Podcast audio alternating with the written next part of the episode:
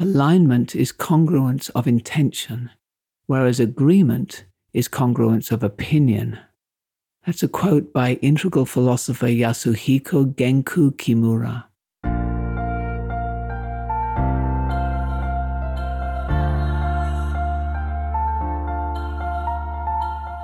This is Walking Your Talk, a personal development podcast about leadership, authenticity, and courage.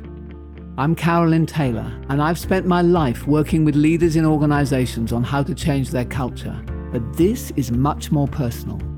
If you want to be known as someone who walks your talk at work and beyond, then this podcast is for you.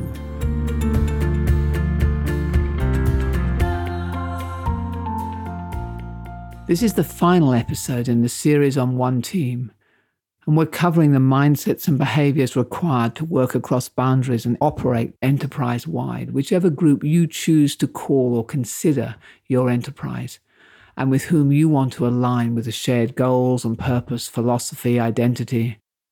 The whole series has been about removing silos between groups of people for the benefit of a larger, broader whole. This week, I'll talk about alignment and what it actually requires from each of us to contribute to that, because it's often confused with agreement, and it's alignment that you need to cultivate a one-team culture, not agreement. When I talk about alignment to people, they often say that they have a challenge because they see that their goals, or those of their team, or their needs, are not necessarily in alignment with the bigger entity of which the team sits. And almost always their affinity lies with the smaller team. I think we're hardwired to look after the needs of our immediate family first. It's a survival drive. So to overcome that does take some effort. And often one of the exercises I do with clients is that I interview members of a team ahead of running some form of workshop with them. And when I ask them about their challenges or their role, most of them reply associated with the immediate team. I can think of one particular team where they were a division of a big organization, and every single one but one spoke just about what we need to do locally. And one person spoke about there was a new CEO who had come in and had a whole lot of different aspirations.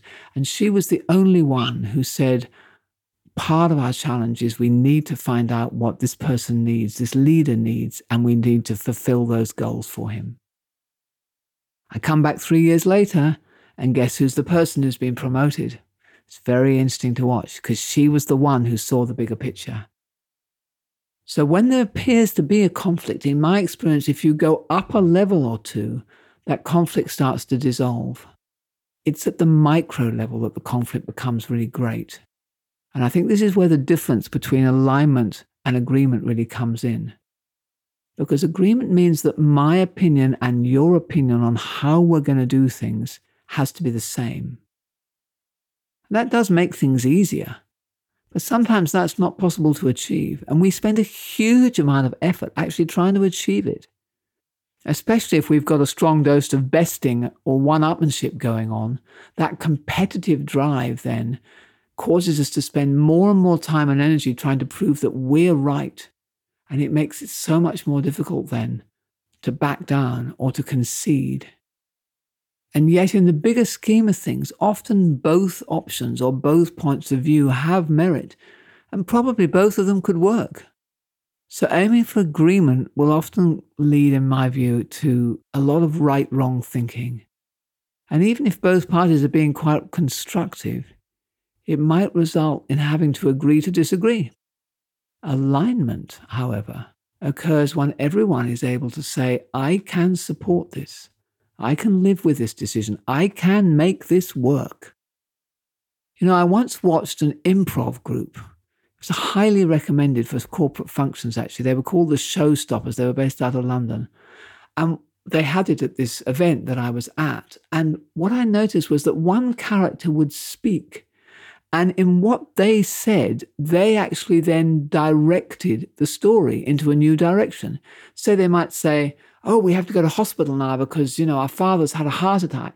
And everyone else in the group then immediately jumped on to that theme that this person had introduced and added to that storyline. And yet if they'd been in the lead in that moment, they would have taken things in a different direction. And they might think they would have taken it in a better direction. You know, maybe they would all have gone off on a train to some new adventure. And what was so amazing, and I'd never seen it so clearly as I did with this improvisation group, was that once the person who had led and initiated this new theme of a story had started, the way everybody else just dropped any other ideas that they had and worked on making that story the best story that it possibly could be. So in that moment, that person, the first person, had the role of shaping the story, and everyone else just jumped onto the role of following it. Now you transfer that into a one-team scenario, and sometimes you will have the role of shaping the story, of being the one who jumps in and takes it into a new direction. And other times you have the role of watching someone else do that and then jumping on and following and improving the line that they started. And it's your role that determines which one you play, not how clever you are, and not what you might have done differently if you had had the role. It often happens, I find, for instance, between head office and a region, because different roles will see situations from a different perspective. Some will see them further into the future. Some will see them with less of a helicopter view. Some of them will see them closer from the customer. And you essentially have to work out when are the occasions when each person is taking that lead, and then allow yourself to then follow everybody else. And that is what alignment really means. That's how I see it as actually playing out. So yes, speak up always. And yes, speak your mind and give your worldview as you see it from where you sit. But then align yourself behind the decision that gets made and work out how you can help, and be more concerned about that alignment than about getting agreement. Because somebody else's idea implemented with your real support and your ingenuity will be more successful than your own brilliant idea implemented in isolation from the broader direction. So wherever the group is headed, that's in the end where you have to head. And you contribute far more to shaping that from the inside than you do from standing outside and trying to do it your own way. So there's a humility in this. There's a humility in being part of a greater group, which is essential to one team achieving its goals. And that humility, I think, comes in service of the greater purpose, the greater idea, whatever it is that actually brings you together with these other people. Now, if you're fundamentally misaligned to that higher level purpose, to that goals of that larger group, so much so that you feel out of integrity, then I think you have a different question to answer. And that question really is, maybe you shouldn't be in the group at all. But as long as you're aligned to that greater purpose, then everything that I've been saying in this episode, you'll find really makes a big difference, both to your own peace of mind and also to the good of the group. So the exercise for this week is to find somewhere where you don't agree, but where you might be able to align, and which decisions that are being made at the moment could that apply to. Find one this week and feel out what it would actually take for you to fully align. Speak up, absolutely, have the conversation, and then align. Not grudgingly so, not kind of, oh yeah, I'll go along with that, but fully grab hold of that storyline and make it the best story it could be. What would you have to let go of to do that? You might find you'll still hold your opinion that there would have been another way, better, but you can totally let go of your attachment to it. You might have to let go of being right, of being the hero.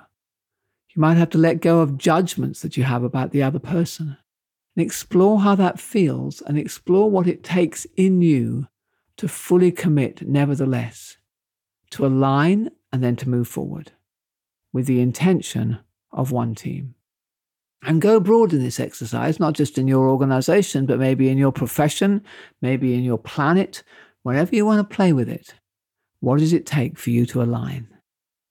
So that brings to a close the series on one team, And I very much hope as a result of this that we've given some insights, some different ways of looking at it, and some opportunities for you to actually step up, take that helicopter view and start playing on a bigger stage and recognizing the contribution you can make there, which is way bigger than what you're making right now. Thank you so much, and I'll see you next week with a new series.